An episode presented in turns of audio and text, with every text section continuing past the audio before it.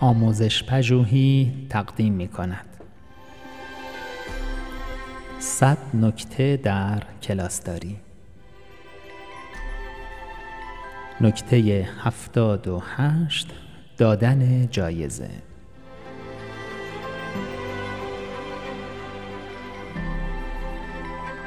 به تعداد کافی کارت‌های تقدیر داشته باشید که دارای عنوان در بالای صفحه، فضایی برای نوشتن نام دانش آموز شایسته تقدیر و قسمتی برای وارد کردن فعالیت خاصی که ستودنی بوده باشند.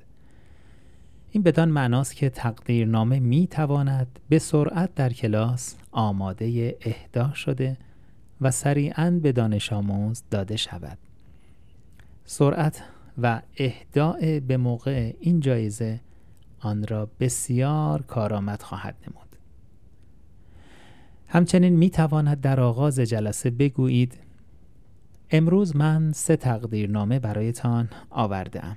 ببینم چه کسانی آنها را به دست خواهند آورد. این کار در کلاس ایجاد نوعی رقابت می کند. برای اثرگذاری بیشتر در هر جلسه حد اکثر 3 تقدیرنامه داشته باشید.